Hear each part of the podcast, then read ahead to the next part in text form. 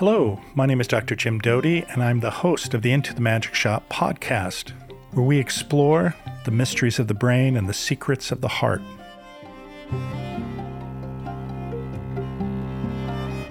Before we start, Anthony, would you prefer me to call you Anthony or uh, as my friend Andy Thomas, who is our mutual friend, uh, says, uh, the mooch, or uh, what would you prefer?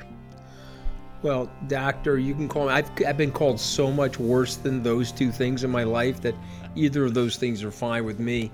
But you know what's funny about my life is no one's ever called me Tony for whatever reason. You know, I think it was uh, it was the insistence of my grandmother that I be called Anthony. So, but you can call me anything, sir. I'm I'm, I'm comfortable being called anything. And thank you and thank you for having me on. Oh no, maybe I can call you Tony. Maybe that'll be a change yeah, see that if you call me if you call me Tony, I probably won't respond because I've never been called for one of those weird things in my life. You know, I've never been called Tony for some reason. Well, we'll stick with Anthony. I, I don't know uh, if you know much about me at all. Well, no, I mean I do know about you because my team briefed me about you, and uh, they they briefed me about the uh, the book that you wrote and uh, your life they also told me that you're a Sagittarius. I don't know if that's true or not. Uh, that is true, your, but that's you know, that's a bit of information that has and, never uh, popped up. I don't, I don't know if you remember uh, Dr. Kelly, who used to work at the, the, neurosurgeon that worked at the Mayo Clinic. That was uh, sure. one of the pioneers in the stereotactical surgery. Um, he operated on my father, who had a, a meningioma. Uh, Dr. Kelly had moved from the Mayo Clinic to NYU Hospital and maybe uh, my father's now deceased, unfortunately, but he he lived 21 years after that surgery, um, and then we had to give him the CyberKnife um, because he oh, had oh, really? unfortunately the uh, the tumor was Re- on, recurrence. It was it was bicameral. Yeah, it was uh, on the sagittal sinus probably, and uh, there's always a little or can be residual there with yeah, the recurrence. that's exactly rate. what happened. So we hit it with the CyberKnife, um, and uh, so you know I know you also part of Accuray and so on and so forth. So I did my homework, sir. I did my homework. Oh, well. Uh, so you may be wondering why I wanted to speak with you. Uh, well, that was one of my questions, but you know what? I, uh, you know, someone of your esteem and who you are, I was very happy to accept the invitation. Well, that, that's very kind of you, and I, I appreciate that, Anthony. Uh, you've had actually an extraordinary career, a very illustrious career, and uh, I mean, seemingly you started uh, from nothing and uh, uh have built this um, amazing background, which, of course, uh, I don't have to tell you, has had some controversial parts. Uh, whether due to you or to external events that seem to affect us sometimes in ways that aren't pleasant. Yeah. Mm-hmm. But maybe one of the things we could talk about is uh, coming from your background, sort of uh, what drove you to uh, be where you are today? Because, you know, uh, who we are today for many people is basically uh, fundamental of our past. Mm-hmm. And uh, uh, so maybe you could just give us a few insights into how you got to where you're at today. You know, I'll say a couple of things, but I'm not, I'm not going to sugarcoat them because I think what happens is we have a tendency to sometimes remember things the way we need to as opposed to the way they actually happened. And so as we get older, you know, we want to purify our narrative. You know, Winston Churchill, uh, when writing about Randolph Churchill, he glorified him. Uh, yet when you really read the history of his experience with his father, it was quite rough. And so, oh, yeah. Uh, you know, uh, one of the things I was always impressed with about uh, President Clinton when he wrote his memoirs – uh, he was supposed to be named uh, William Jefferson Blythe. Unfortunately, his father died of a drunk driving accident before he was born. He was raised by his mom and Roger Clinton, and he took on the name of Roger Clinton and became William Jefferson Clinton. Uh, but there was a lot of violence in the house, and uh, you know he had to step in at a 14, 15 year old age to protect his mother from uh, his stepfather's violence, and so you know, when you grow up in dysfunctional families, what ends up happening is there's one or two of those people are like, okay, I'm going to launder the family. I'm going to go out there and uh, be the uh, superhero of the family, try to clean up on aisle seven. You know, the pickle jar dropped and you're going to clean up on aisle seven. So, um, I mean, to just be very candid, because I think it, it, it's more valuable to you and more valuable to the magic shop. Um, my father, uh, who I loved, um, was a very complicated guy. He had grown up in a very poor area of northeastern uh, Pennsylvania, Wilkes-Barre, Pennsylvania. He was born in Plains Hospital in 1935. Uh, there was no hot water in the house until he was about 12 years old. Uh, his his older brother, a family of seven, the older brother was coming out of the U.S. Army, decorated war veteran, fought in the Battle of the Bulge. He was 12 years older than my father. He came back uh, to Plains, Pennsylvania with some money and he bought and installed a hot water heater in my dad's house. So I'm just trying to give you a sense for it. If you went to Zillow today and we did a Zestimate of my father's house in Plains, PA, the Zestimate today is $34,000. So wow. again, just want to give a sense for the type of poverty that they grew up in. Because you said something interesting when you introduced me that I grew up with nothing or came from nothing. I actually didn't because my father resoundingly put us in the middle class. He was a very hard worker. Uh, he left his high school at age 17, drove out here to Long Island to follow his older brother, who who told my dad, "Hey, don't stay here and work in these coal mines. You can mine sand out on Long Island. It's outdoors. We're using cranes and payloaders, and we're shipping the sand to these cement mix factories to make the New York City skyscrapers. Come out to Long Island and mine sand." And so in 1953 he got there. So why am I laying this foundation for you? Because I came from a very poor family. My father was hell bent on making sure that we were not poor, but he was not educated. So he operated a crane for 41 years out here on Long Island, and he had a very high hourly wage. Now, this is a byproduct of post World War II era, a byproduct of great industrialization during the 50s, 60s, and 70s. And so we lived in a middle class house purchased for $16,000 in 1972 in the town of Port Washington, which had wealthy people in it, blue collar people, a blend, but the school system was fantastic. And so I'm the beneficiary of a really good public school system. And then there was an Italian, my parents are very Italian. My mother and father uh, are first generation Italians, um, and they spoke Italian in the house. And I again got lucky. My guidance counselor, his name was Mr. Zanetti. He passed a few years ago. He went to go see my parents. Said in Italian, "You got to. He's he's going to get into this Tufts University for sports. He's got good SAT scores." You want to send him to Binghamton because it was a lot cheaper. That was the state university and he told my father in Italian, "Don't don't do that. Uh, he's very smart. He's gregarious. If you send him to the private school, it's going to cost way more money. And if you send him to that private school, he'll do better and it'll have a better career track. And so my father didn't know. He was uneducated. And so Mr. Zanetti left the house after two double espressos. And my father said, Hey, you're going to Tufts. I said, Okay, what is that? He said, Well, it's T O U G H S. You know, he didn't know. Okay. And so then I, I took the Barron's out. I said, Oh, no. It's TUFTS.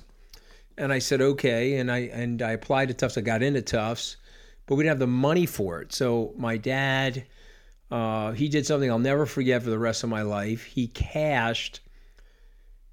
He cashed in his life insurance policy. He he he had a maybe a ten thousand dollar cash value on the life insurance policy, and so it was April of 1982. He handed me this check. Um, I was working at my mother's brother, my uncle's motorcycle shop, and he handed me a check for $10,000 and said to me, you know, this is what I have. It's $24,000 to go to that school. We don't really have the money, but here's $10,000. Let's get through the first six months and then we'll figure it out together. And so, probably very long winded, but you know, because I think you believe this, you are nature and nurture. You come into the world with certain proclivities, IQ maybe, and certain design uh, from the universe. But then you're nurtured by your family, and some of the nurturing is great, and some of the nurturing sucks, you know. And so that was the good parts of my dad. The bad parts were he was a very tough guy. He was violent. Um, used to beat the daylights out of us. He would also, you know, was fairly aggressive with my mom. And so when you see that as a kid, it does alter your universe, okay? You can go in a lot of different directions. My brother has been cycling in out of cocaine for the last 40 years. Uh, I made a decision that I was going to convert all of that energy into workaholism, right? There's different types of aholisms.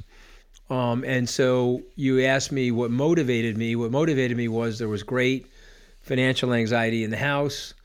The house was dysfunctional.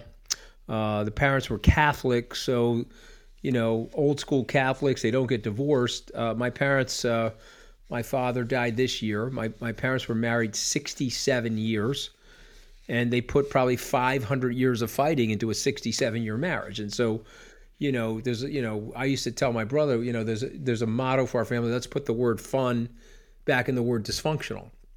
So there were great things about that upbringing, and I can tell you again the generosity of him handing me that check, the self-sacrifice of his very hard work ethic, and then there were really bad things. You know, we we were overly financially anxious. We probably didn't need to be that much. You know, it motivated me to get a paper route when I was age 11. Um, I was selling. Uh, I mean, I did all kinds of stuff. I was selling mopeds when I was age 13 at my uncle's motorcycle shop. I had a paper route for Long Island Newsday uh, at after I did my homework, I used to go to Mr. Campanelli's uh, local uh, supermarket, Key Food, and I would stock the shelves from seven to nine o'clock at night and clock in. You know, I guess it was like three or four dollars an hour, and I was always making money, always making money. Um, and then when I got to Tufts, I had to make money, and so I, I was delivering pizzas, delivering, you know, I delivered the New York Times to my fellow co-eds and made money uh, dropping papers off at seven o'clock in the morning in the dorm rooms of people that were subscribing to the Times. I, I needed the money, you know, and so I had this motivation. I also knew that my parents were frankly going to run out of money. Uh, my dad's last paycheck, I think, in the year 2000 when he retired was like $37,000. And you could do the math, but there was no way this is the big dilemma, by the way, Dr. Doty, uh, for the United States right now. We, we've turned aspirational working class families, which was my family, you know, living the American dream. One kid will end up going to college. I ended up going to uh, Tufts and Harvard. Um, but we turned those families, those working class aspirational families, into economically desperational. You see what happened? And so you know, I'm probably being too long winded, sir, but I'm just trying to lay out the framework for you. So I grew up with social anxiety, some domestic violence, uh, very dysfunctional, you know, not poor, definitely in the middle class. I would never dishonor my dad by telling you I grew up poor, but I was extremely motivated to get out of that. Now I'll tell you something else. You know, I don't fit the bill for Wall Street. You know, when I got to my first job interview, I was wearing 100% polyester. Okay, I had a polyester suit on, I had a polyester tie, I had a polyester shirt. I mean, I looked like a young Guido uh, Undertaker, you know. And I got to the interview, uh, the partner at Goldman Sachs, is a very sweet guy. He's like, "Look, you're super smart, but dude, I can't bring you down to Goldman Sachs dressed like this." You know, I mean, I was fully flammable for my first investment banking interview. You know, all petroleum products, right? So I had to go from that middle class, blue collar experience, never inside an office building. none of the family ever went to college, let alone law school. Uh, no country club, never swung a golf club, never swung a tennis racket. And I had to figure it out, and I didn't fit in. I'm not going to bullshit you and tell you that I fit, in. And so, you know, I'm at Goldman trying to make money. I said, this is the best way to meet these people is to go into politics. That's how I ended up in politics. Anyway, long winded answer, but you asked, so I'm giving you a framework for how I got motivated. Let, let, let, me ask you a question because you did bring up this reality, and it's sort of been interesting because, on the one hand, and I'm sure with you, uh, they've said it, and they've said it with me. They go, "Well, you're you're an example of the American dream," and my statement has been, "I'm a one in a million and uh, it's unfair to make a comparison that by using me as an example, that that is the typical situation because it's not at all. Mm-hmm. And I think over the last 40 or 50 years, because of the extractive uh, nature of what went from capitalism to what I call ruthless capitalism, has decimated the middle class. No question. And, and uh, uh, it's almost impossible And it's fascinating because, as you said yourself, your family was able to be quote unquote middle class without education, but who worked hard. And I don't believe that's even possible, especially in the context of a lot of states having a minimum wage versus a living wage. And uh, unfortunately, what seems to be selling out America uh, to corporate interests. Uh, could you give me your thoughts on that? Well, sir, not, not, not only do I agree with you, I can provide more evidence, and I can tell you something that, you know, I think people. It's interesting, you know. I was just met with uh, Saul Katz, who was given several hundred million dollars to the local hospital here. He used to own the New York Mets. Just had lunch with him, and uh, we were talking about this very issue. Um, you know, you work for Donald Trump. Some of the people hate you if you leave Donald Trump and you denounce him, then there's a whole other group of people hate you. You know, my, my, my oldest son says, Dad, you're just killing my networking opportunities, okay? Because all these people hate you. They don't even know who the hell you are, but they all hate you. I said, well, you know, maybe I'm getting closer to the truth, but here's something I will tell you, and people are not going to like this, but, you know, President Trump saw it. Candidate Trump saw it. I did 71 campaign stops with him. I descended into New Mexico with him on the first one and I'm a curious person, and so I took my Secret Service security pin off, put it in my pocket, crossed the perimeter, went into the crowd, and said, "You know, why are you here?" And then I realized, Dr. Doty, that I was talking to my dad. Know, my dad was born in 1935. These were people that were born in 1965 or 75. And this one young gentleman said to me, Well, you know, my dad worked at this factory. He was there 30 years. So he's got a pension. He's retired but they laid me off. I was only there for 12 years. And now I'm struggling. I'm working at Lowe's and I'm working at uh, Domino's Pizza. And he says, Oh, by the way, Anthony, you think you're in New Mexico? Well, let me tell you where New New Mexico is. That would be Mexico because that's where my factory moved. And you know this, and probably your listeners know this, but it's worth repeating 65,000 factories moved offshore of the United States since the signing of NAFTA. And so Again, I'm not blaming anybody. I'm just being economically observational. If we want to blame the Republicans or the Democrats or blame them both, whatever, we made these decisions and we left a very large group of people out of the system.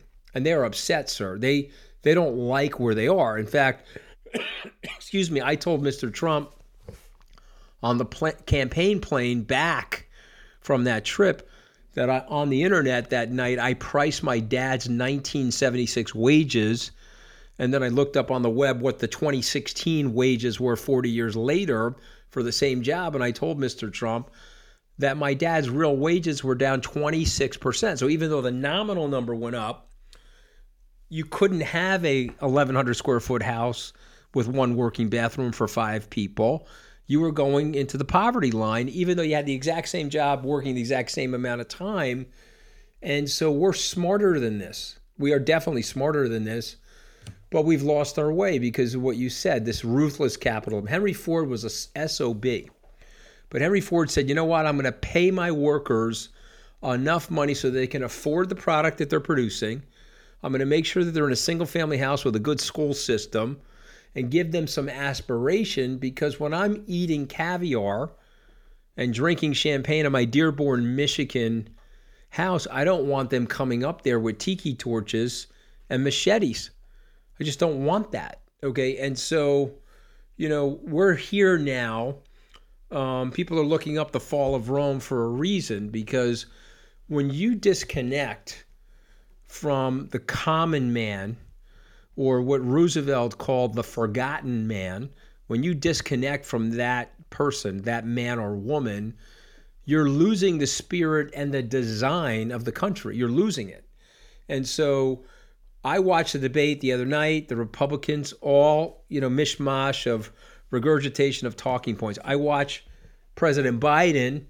He's obviously a nice guy. I voted for him because you can't have Trump destroying the democracy, but he's not the right guy for that job. You know, we're, we're now choosing between demented and dementia. And dementia is probably a better choice than demented because demented will destroy the democracy, right? And also, dementia is probably on the way to dementia. But we shouldn't be doing this in a country like this. You know, this was what Lincoln said, the last best hope for mankind. Uh, Roosevelt understood the country. He understood the vision for the country. Uh, one of the masterpiece pieces of legislation for Roosevelt was not just a safety net for the elderly, uh, but it was the GI Bill. You know, he took kids that were poor Jews, poor Irishmen, poor Italians, poor WASP, whatever, from all sects of life, and they got college educated. So you had kids from East New York that were growing up in the ghetto and they became accountants or they became lawyers or they became doctors. And it transformed a forward generation of their families. And we're not we're not thinking like that anymore. We've now decided that, you know, there's a group of corporations that are going to pay the politicians to legislate the laws that they want. We've now decided that we're going to gerrymander our opponents and adversaries out of our district. So, are you in a real democracy, Dr. Doty, if the candidates are picking the voters? I thought the I thought the voters are supposed to pick the candidates. Well, you, you know, know you're I mean? exactly so, right. So, so we're really in trouble, actually. And then we got a bunch of bozos that don't want to identify it, or they're afraid to identify it because they know the corporate interests will character assassinate them the minute they start telling the truth to the American people. No, I, I mean, this is the horribly uh, sad reality. Now, getting back to Trump and uh, uh Biden, I would say, uh, uh, and I personally like Biden on multiple levels, but as you obviously know, he is not charismatic. And, uh, but, you know, if you look at the economy and many of the things he's done, I would say that's on the plus side versus every effort to destroy what was there before is probably on the negative side. But that being said, why do you think it is? and I have my own opinions, which I'm happy to share with you, but why do you think it is that corporate interests, wealthy individuals, the billionaire class are so motivated to destroy America? And I'm sure I'm going to get a lot of feedback, negative feedback from this. Uh, but it's fact. I mean, it seems as though there is never enough. And in fact, I, I you know, you look at Davos as an example, and I always say, whenever somebody is fearful of getting their privilege taken away, they create a narrative of oppression. As an example, we seem to have all of this legislation which gives businesses who screw up charity Yet, if you're an average person and you screw up, you crash and burn. And this is like built into the system repeatedly.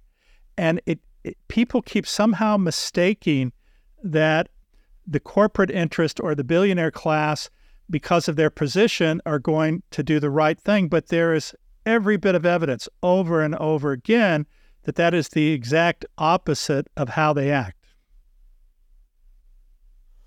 Okay, very very, very great observation. So let me add a few things to that. So that has been the case for all of mankind, by the way, what you just said. And so what happens is there's some wise people, men or women, and they say, okay, well, if we do that for too long, then there'll be an upheaval, there'll be a revolution. The the people will be frustrated and they won't be able to eat and they can't eat cake like Marie Antoinette said or whatever. And so the very uh, famous statesman Solon, S O L O N, believed that he had to go to his fellow aristocrats in Athens and create the com- the concept of democracy, the government of the people. And he said, listen, if we don't start empowering them with some decision making, they're going to come here and they're going to burn down our villas. And we have to do that. And so he set that up. Okay. And it worked. And obviously they went on and they had great success, and of course, they unfortunately fought with Sparta. But why am I saying that? The what Churchill would say about the democracy, it's an absolutely horrific form of government until you consider all the other forms of government. Okay, and so so that worked. And when it's really worked, you've had people in leadership that are like, okay, I'm going to take care of the little guy. You know, uh, uh, Truman said there are no lobbyists in this town for the middle class except for me. Don't worry, I'm going to be your lobbyist. Okay. Roosevelt said, if you don't take care of the forgotten man, we're going to lose the democracy. Okay. His fellow aristocrats called him, and you know this, a traitor to his class, a traitor to his class. But Roosevelt responded with, No, idiots, I'm trying to save you because you have 10 bathrooms. If you have nine bathrooms and the guy on the street has one bathroom, we're not going to have a revolution. Okay. Henry Ford understood this, even though he was a maniacal, ruthless guy. And so what's happened now is we've grown disinterested to each other. And you know this. I mean, you know, you know what Dunbar's number is, right? I mean, we sure we are now living Dunbar's number. And for your viewers and listeners, just to repeat what it is, this is notion that there exists a cognitive limit to the number of people that we can empathize with or interact with. Evolutionary forces that got us to where we are dictates that that number is roughly 150 people. And that's roughly the tribe or the small town or the village or the mini city state that we developed to civilize ourselves.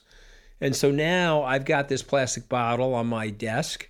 Um, and I'm going to drink it. I'm going to throw it out. It's going to go in the landfill. And I'm like, well, what's the big deal? Right. But there's 6 billion people and they're all doing that. We're wrecking the environment. Right. So I'm stupid to have it on my desk. Or I'm in my private jet burning the fossil fuel. What is the big deal? We can only relate to each other in this way. So, therefore, you need transformational leadership. You need somebody that can explain to the people, say, hey, listen, this is not working and we can fix it, but you have to understand why it's not working first, and then I can explain to you how to fix it, you know? And uh, it's totally fixable, by the way. And I'll just give you two ideas very quickly. And I'll start out by saying that we have 27 amendments to the U.S. Constitution. Uh, the country is approximately 247 years old. The Constitution ratified in 1789. So, in 230 years, you've had 27 amendments. You're getting an amendment roughly seven or eight years. The, the founders understood this. You have to renew the social contract, but we have no social contract renewal uh, of any significance since 1965. So we had the Civil Rights Act, the 26th Amendment, and it was a renewal, but we haven't done that. We had the procedural amendment in 93, big deal. But we need to amend the Constitution. We need two things immediately. Number one, we need to end the gerrymandering. If you don't end the gerrymandering, the fat tails of the society are going to run the society into the ground and they're going to vote out, they're going to select out the voters that are their adversaries, and we'll have 500 year old fossils, you know, in the Congress. And by the way, Dianne Feinstein, lovely person, but Dianne Feinstein, age 90, should not be dying in the Congress. Okay, we shouldn't turn the Congress into a nursing home, right? Oh no, absolutely. And you know, it's fascinating you say that because I don't understand why she didn't just retire five years ago, 10 years ago. And it's amazing how their ego gets entwined with this. You but, look but you at. Do know, uh, sir, I'm going to push back on you. You do, you do know because you've read Macbeth, you've read King Lear, and you are a cognitive expert and a neuroscientist. So you do know. And the, what would the founders say to that? The founders would say that we're not designed for power. We don't, we're not designed for it. We can't handle it. If you empowered me and made me the dictator of the United States, I'm probably going to do a good job for five years. Then my head's going to get filled with all kinds of nonsense. And Lord Acton's aphorism is going to prevail that the power is going to corrupt. And then it's going to corrupt absolutely. And, and Hamilton wrote about this. Jay wrote about this in the Federalist Papers. To protect the society from tyranny, we have to balance the power. We have to have checks and balances. And if we do that, we'll create a flatter system and so the Scaramucci's or the Dotys can rise from the ashes in a system like that. If you live in a dictatorship, guaranteed the first 10 years are usually pretty good. Okay, ask the Italians, Mussolini got the trains running on time. But then what happens is he gets filled with too much power. The cronyism kicks in. The crony, you want to talk about ruthless capitalism? How about crony ruthless capitalism, which is what we're experiencing right now? Okay, and so I'm going to explain to you what they did, okay, under the auspices of capitalism, and this is why it has to be restructured again. But but you know, you can't do that, okay? And so the second thing you need is you have to revoke Citizens United. Oh, absolutely. And so Citizens United is a Supreme Court case where the court ruled, I think it was Scalia, said you can use your money and it's a it's a supplement for your free speech. And so if you got a billion dollars and you want James Doty to get elected president, you can form a PAC, put all billion dollars in it, and spend your money that way. And he created separate but equal democracy. Okay, and this is identical to Plessy versus Ferguson. And not to give you a constitutional law lesson, but what did Plessy versus Ferguson say? Uh, the the court ruled that you can have separate but equal facilities for blacks and whites. Unmitigated disaster led to gross segregation, increase in violence, lynchings, etc. 80 years later, we had Brown versus the Board of Education to repeal the Plessy verdict. But the Citizens United has destroyed the country because I can show you, and I don't, I didn't know what we were going to be talking about today, but I have charts. I can show you the moment Citizens United went into effect, the corpocracy the corporate welfare that you're mentioning, all of that increased. Aid to children, advocacy for middle and lower class people, that went down as a percentage of the budget. Feeding the banks during the financial crisis went up. Giving opportunity to Elon Musk, and you know, look, I like Elon, but I'm just saying, you know, they the government subsidized both of his businesses to make him the richest person in the world. And, and they're getting nothing back from it. But uh, by the way, they're mad at him now, right? Because he didn't respond to the Caribbean. He didn't. He didn't respond to the world full of uh, connectivity, right? But but I'm just saying to you, like Citizens United destroyed the fabric of the democracy and created a separate but equal system. And the fat cats are buying off the politicians and they're getting the laws written for them to feed them. They're getting richer and richer and richer, and the middle and the lower class guys are getting crushed. And there's an indifference to it because the politician has figured out that they can stay in power. And let me just say one last thing. The, the Congress has a 14% approval rating. They're down to their paid staff and family members, okay? Uh, they have the same approval rating as Kim Il jong, the North Korean dictator but they get reelected 97% of the time because they've rigged the system, sir. They've rigged the system. So someone can stay in the Congress till age 90. I mean, I think Chuck Grassley from Iowa, I think oh. he's, he's like George Washington's grandfather or some shit like that. I mean, guy's like 500 years old. And they don't care. And they're laughing at you. And they're laughing at me. And so what happens is we grow indifferent. And I'll say this to you there's 144 million people in one voting block. It's the most powerful voting block in the country. They vote the exact same way every election. 144 million people.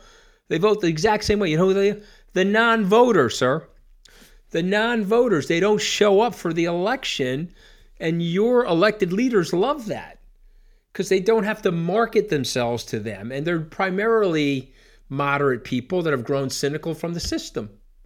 You see what's well, happening? You know, so, yeah, so if oh, we absolutely. don't break this fever, you know, we're going to get way greater separations and we're going to have a very big upheaval in the country. Maybe not in our lifetimes, but my grandchildren probably are going to get hit with this thing, and it sucks.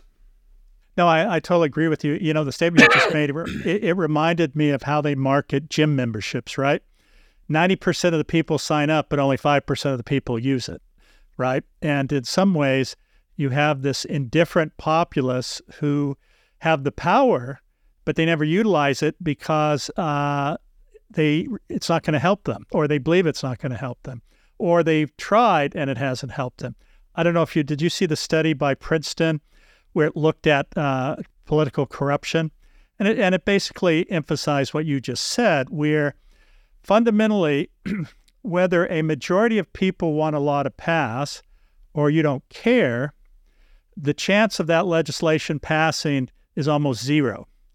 If you are a corporate uh, entity, a billionaire, or a special interest group, then there's about a 60 to 80% or even 90% chance that the legislation will pass. And this has been going on for at least 20 years.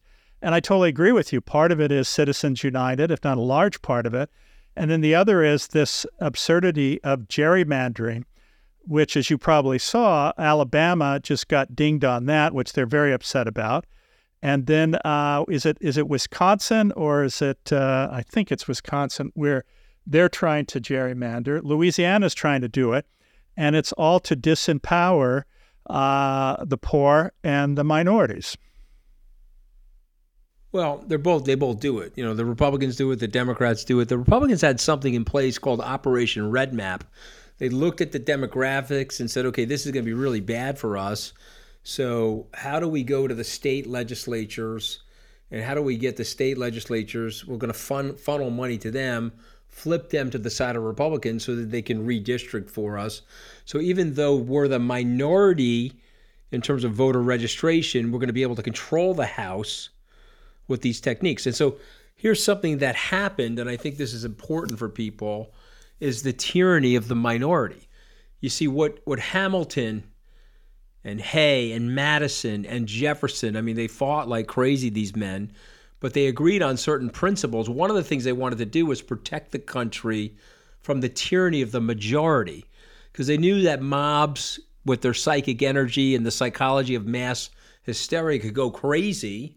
So they had to put checks in the system, which is why they created a republic and not a representative democracy, which is why the state of Rhode Island has two senators, and the state of California, obviously 50 times larger, has two senators. And so they were worried about the tyranny of the majority. What the Republicans did said, oh, let's subvert this. And they created the tyranny of the minority. So you have four senators in North and South Dakota. The combined population is 1.2 million, slightly larger than the island of Manhattan, but you've got four senators. California and New York have four senators. You see what they did? And they and they said, okay, now we got to work the electoral college.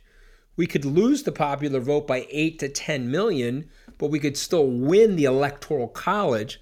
The electoral college was set up to check the tyranny of the majority, but they reversed engineered it and turned it into the tyranny of the minority. See what they did? Absolutely. And so this stuff has to be called out. It has to be stopped. Uh, and if it's not stopped, then you won't change the ideas of these parties. You know, the Republicans, they've decided that, you know, old white people should run the country. Well, wait a minute. There's a lot well, of black. I, I, I, I would say old white Christian people. Yeah, yeah, okay. So old white Christian people should run the country. Oh, by the way, there are more black and brown people in the country now. And so if you look at it demographically, they may end up running the country. Well, then you know what? We got to change the democracy. It's okay to have a democracy if we can have old white Christian people running the country. Oh no, we don't. Oh, they're in the minority now. Okay, let's change the rules. Then you see see what they're doing, and that is so classically anti-American, and is so viciously against the ideals and the principles that got us to where we are. You know, what did Franklin say? You you have a republic if you can keep it there's a sacredness to the republic, but he understood that you had to trust the system. And if you trusted the system, more people would become prosperous in the system. If you don't want to trust the system, then you're going to get what you get. You're getting the crony capitalism, the ruthlessness, people currying favor, the corruption, and the distrust. Now, you know, Will and Ariel Durant, they wrote a 10 volume treatise on the Roman the Empire. Story of Civilization. Yes. And, uh, you know, I read the entire thing. And my 31 year old son, when he was about 19, said, Well, why did you read it and what did you learn? And I told him one sentence. You want to hear the sentence? Yes, absolutely.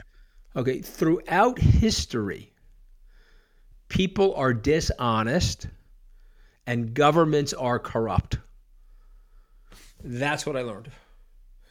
There's been a moment in history where a group of people recognizing that set up a flatter system of checks and balances to try to reduce the unfairness and to reduce the corruption. A result of which is unleashed this ridiculous economic force and economic prosperity for a very large swath of people that prior to never experienced economic prosperity. You know, Dr. Doty, I come from a family. When my father died, I gave his eulogy. I, I said at the, I said, listen, my my daughter's a singer. She's in Europe. She had to apply for Italian citizenship, so I hired an attorney, and the Italian attorney said, Anthony, I can take your family back to 1810 because of the Napoleonic Code, and many of them were born in the Kingdom of Naples. I can take you back. I said, okay, do you want to know the avocations of your grandparents, great grandparents, etc.? I said, sure. so my father, crane operator, my, my grandfather, coal miner. Now we're going back. Peasant, day farmer, chicken coop keeper, day worker. When we got to 1810, Dr. Doty, the death certificate read for Luigi Scaramucci, the death certificate read feudal farmer. Okay, so you know your history. I know my history. That means that my great grandfather, eight times back, was a slave to someone that owned a farm, a nobleman that owned the farm in the kingdom of Naples, and he was working for shelter and he was working for food. Fast forward 200 short years, one of his ancestors who carries his DNA, same so roughly the same intelligence, let's call it, goes to Tufts, Harvard Law School, builds two businesses. I mean, I got my ass shot up pretty well in the White House. That's fine. But I've lived a pretty interesting life. Never could that life have been lived in Italy, formerly known as the Kingdom of Naples, the area where my, my family's from. So, so for me, I try to explain to people, you, you, you got to understand the sacredness of this place and you got to understand what it did for all of us and you can't take it for granted. You know and when you're putting a bozo like trump we know who trump is now right? I made a well i think I, I, think we've known who he is. Well yes but we we remember he only had two choices. If you were a republican you had two choices secretary clinton or donald trump. I went with donald trump. I made a mistake. There are a lot of people say oh well you knew who the guy was. Okay you know, this is what we do in the country. We only have two choices. I'm a lifelong Republican. I went with a Republican. Okay, I made a mistake. You know, and I and I and and and you know, I was with somebody today that said to me, you know, you can't make a bad guy do good things. You know, that and I made correct. a mistake, and so I have to own that for the rest of my life. But you know what? If you've never made a mistake, throw a rock or stone at me. But if you have made one, have a little bit of empathy. I was trying to do the right thing. I love my country. I want to help the country. No, no, listen, I appreciate what you're saying. And uh, this is one of the problems, right? I, I, mean, people aren't forgiving necessarily. We have such a polarized, divided nation. And I think it's sort of the universal distastefulness of the way the situation is, but people don't see a clear cut way out. And you've made the analogy you've got demented and dementia.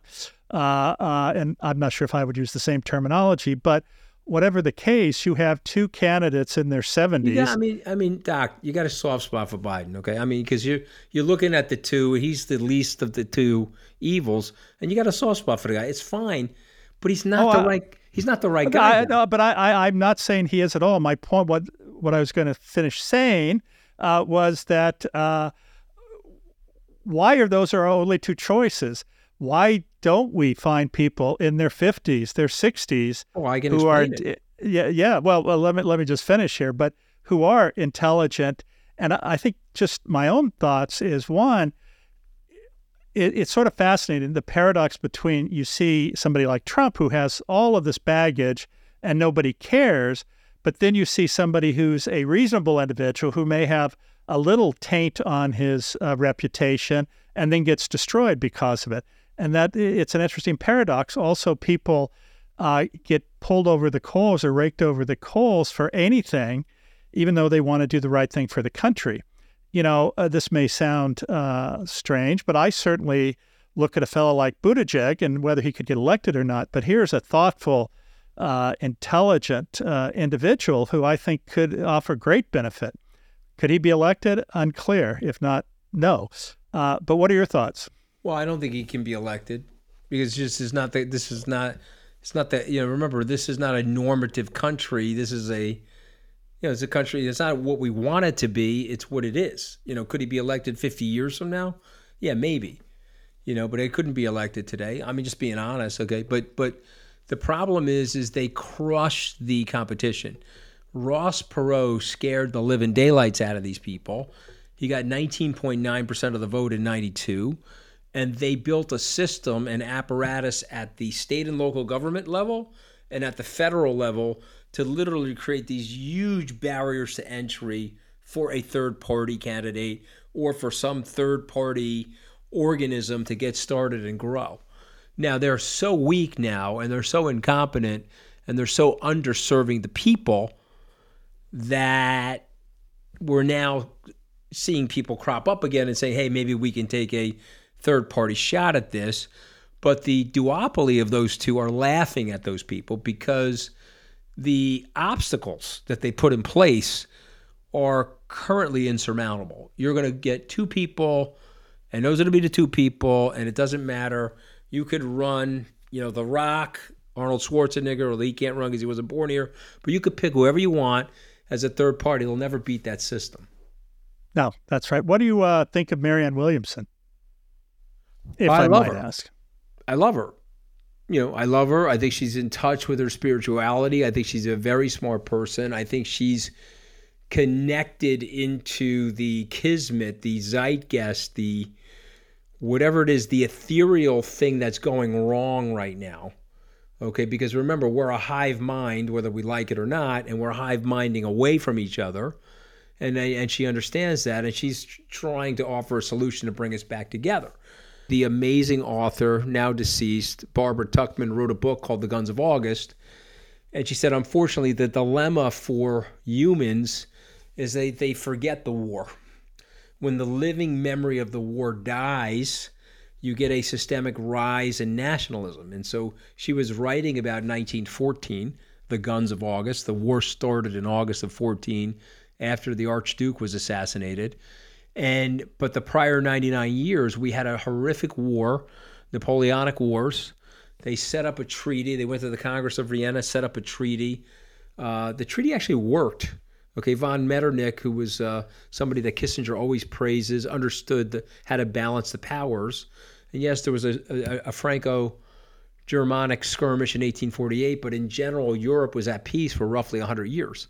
That was the first time since Emperor Charlemagne entered the uh, equation that that happened. And so, what happened is all the living memory of the war went like this, and all of the rise of nationalism went up and to the right. And so then we had two bad wars. We had a bad treaty after the first war, then we had a ridiculous war and a genocide. Uh, and so now the Europeans are like, we got to stop this, came together. But the living memory of the war declined. There are no living public servants that fought in that war or experienced the war as a civilian. All of that's out of the picture, and you're watching what Barbara Tuchman said happened happen again. We're pulling apart. We're becoming more nationalistic we have bellicosity of rhetoric. We have a fervor for war. Uh, we are glorifying it. What did Rilke say? You know, the German writer. He said, "My God, we glorified this war, and we, yet we've destroyed ourselves in this war. Forty million people dead in the First World War. You know, Remarque all quiet on the Western Front. The point is, is that when we destroy ourselves, we come together in the aftermath, and if we have this elongated time of peace and prosperity." we start to think of ourselves as independent from each other again, and we grow more nationalistic towards each other. And we don't have anybody in leadership that's calling that out and explaining that to people and saying, hey, I'm just letting you know, let's observe 5,000 years. This is what works. And oh, by the way, this doesn't work. It's going to end up hurting you.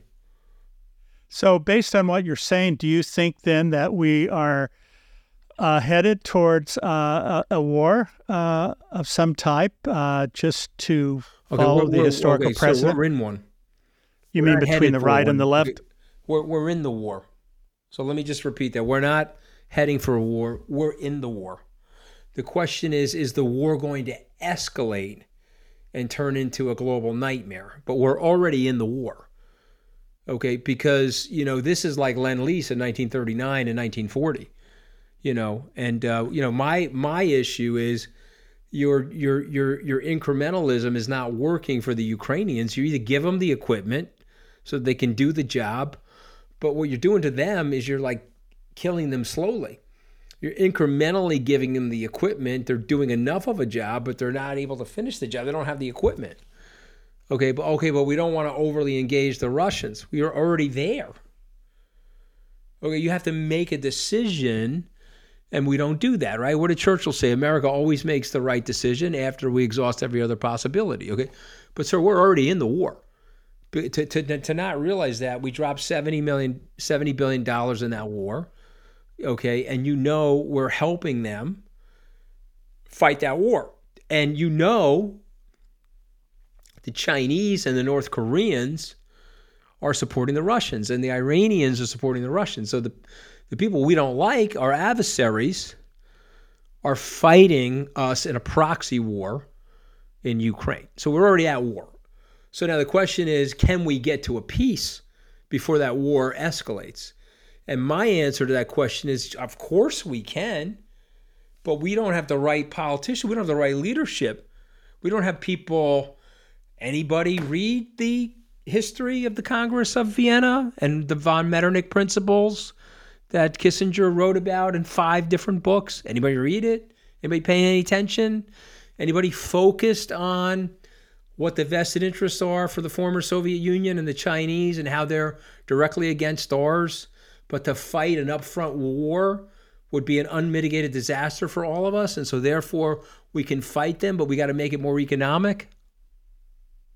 Well, let me ask you a question because you bring up an interesting point. I mean, you're quoting uh, a variety of literature and history, but the average person, what, has a uh, seventh, sixth, or seventh grade reading level, and their interests are not uh, beyond, uh, frankly, for many of them, their survival. So, how do you educate the population then to make them understand what is at risk here? And is that, do you have to have a charismatic leader? who can carry that message? Okay, so my grandmother had an eighth grade reading, and it was in Italian, and it was a it was a dialect of Italian. But didn't make her dumb, man. She had a very high IQ. She was a very wise person. And uh, what did Lincoln say about the country? You know, the country has a good nose. The American people have a good nose. They can smell a rotting cadaver in their basement, is what Lincoln said. They can sit in the living room and they can smell the cadaver rotting. And so they may not understand everything, but they can be led. Roosevelt understood that. Okay, we had an America First movement, 1938. We had Huey Long and Charles Lindbergh, and we had Father Coughlin, another maniac.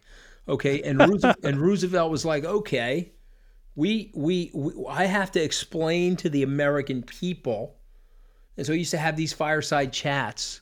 He would go directly to the American people and he'd say, okay, listen, you know, we had a law that we couldn't sell them arms, so he came up with he was uh, in one of his vacation homes and he came up with the idea of lending it to them. You know, we'll lease it to them. And then he said, hey, you know, their house is on fire. You know, your neighbor's house is on fire. Wouldn't you run the garden hose over to your neighbor and let him use it to put his house on fire? He'll give it back to you at the end. Of course, it was impossible to do that, but the American people were led by him. Well, that's it. And I did. I did not mean to imply that if you don't have. Uh, I simply stated a fact. It's not that that group, no. all, all that group is not intelligent. No, there are many intelligent it, I'm not, people. I'm not, but, I'm not, I'm not saying uh, you're being condescending to anybody. I'm just saying to you that they they can be led. No, okay, no, that's my whole point. Is they, you know who is the leader and how do we get out of this? And well, I think I that's mean, that's the problem. You you don't have a you don't have a man or a woman at this current juncture in our America's usually been fortunate. We usually get that leader. We had Lincoln in the Civil War, Roosevelt in the Depression and World War II. You need a transformational leader. Uh, somebody, th- there's a 144 million person new market. That's the non voter. You need somebody that can open that market as an entrepreneur and go speak to those people and say, okay, hey, here's what's going great. Here's what we're doing a pretty poor job of. Here's how we could fix things. And oh, by the way, I haven't voted in 10 years, but here's the plan to fix it. And you know this is not about left or right, by the way. This is right or wrong. Here's the plan to fix it. And by the way, 80% of this you'll like, 20% of it you're not going to like. So don't be so binary and single issue. Look at the totality of it and accept and hold your nose on the things you don't like and vote for the totality of it. You know, Ed Koch had a great line. He used to go campaigning around New York. He said, Okay, listen, I just told you all my beliefs. If you believe nine out of the 12 things that I'm saying, you should vote for me. If you believe 12 out of 12 things that I'm saying, you need a fucking psychiatrist. That's exactly what he would say to people. And he would walk off the stage and people would get it. You can't find a politician, sir, that has the exact same fingerprint that you do. Not possible. But but I'm telling you, that's the leadership we need. We need a transformational leader who's an entrepreneur or she's an entrepreneur. It's just okay, this system's broke, it's not working.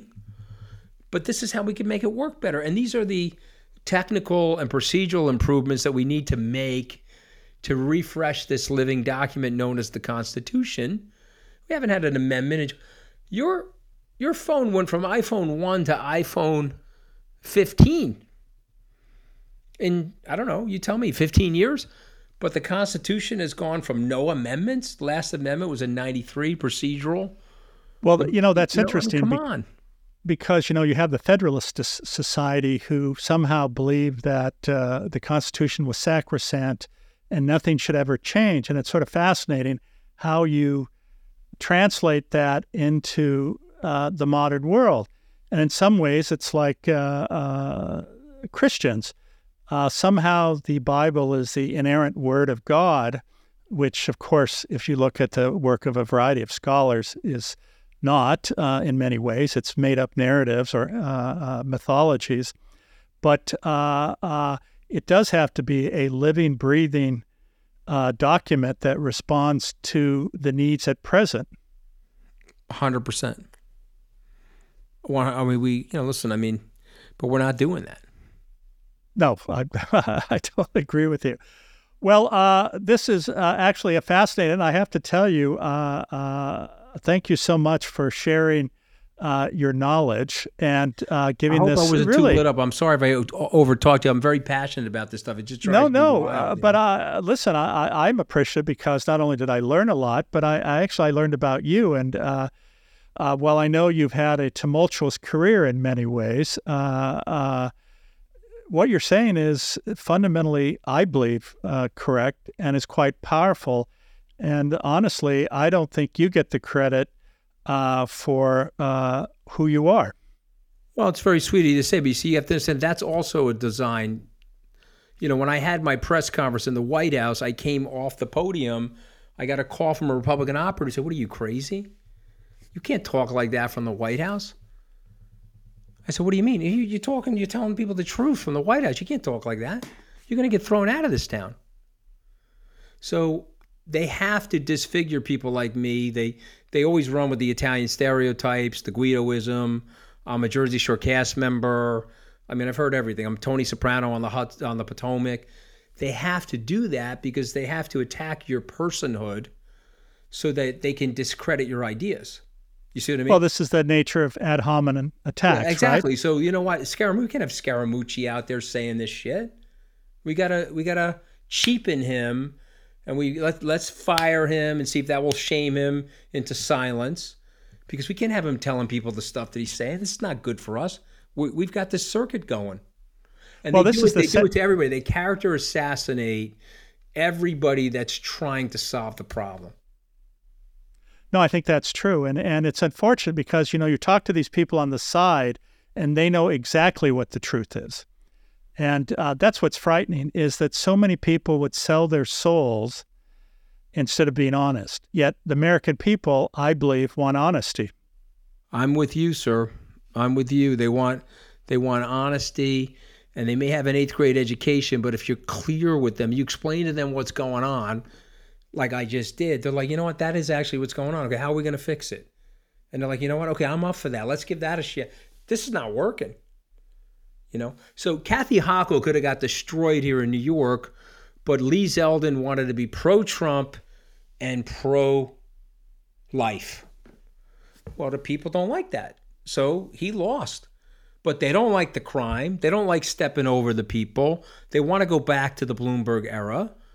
But, you know, they can't because they got woke Kathy Hochul and they got Stunad Lee Zeldin. So here we are. Well, all we can say is that I think um, if we look out for the other, uh, I think uh, that should be our aspiration. And if we are able to come back uh, to the aspirations that this country was built on and truly believe that, uh, that will offer us hope. But I and I totally agree with you. If we can have someone who can stimulate that 144 million to take action and actually believe in possibilities, then I think that's where our uh, solution lies. That's the opportunity right there. Because you see, that's how you juke these guys. They've got their little duopoly running, and they've they've got all those people out of the system due to their apathy because they're cynics now. You bring them back in, it's a fighting force second to none. And on that note, uh, let us all strive to bring back uh, that fighting force to make our world and uh, a better place. So, Anthony, thank you so much. What a pleasure it's been, and I've learned so much from you. And well, it's I appreciate really being on. Thank you. I'm sorry I'm probably long winded, but you know, you're asking. You're Italian. You're Italian. What I I, exactly. I expected you that. You get what you pay for, Doty. Okay, what did you expect was going to happen? Okay. exactly. Exactly. Well, uh, yeah, let's plan on uh, getting together. I'd love to uh, tell you a few more things that I'm doing that I think you might be interested in, and uh, uh, and maybe at some point we can get Andy in on this, although he's a pain in the ass sometimes. but uh, please tell him I say hi. All right, and I appreciate and I appreciate you bringing me on. Thank you.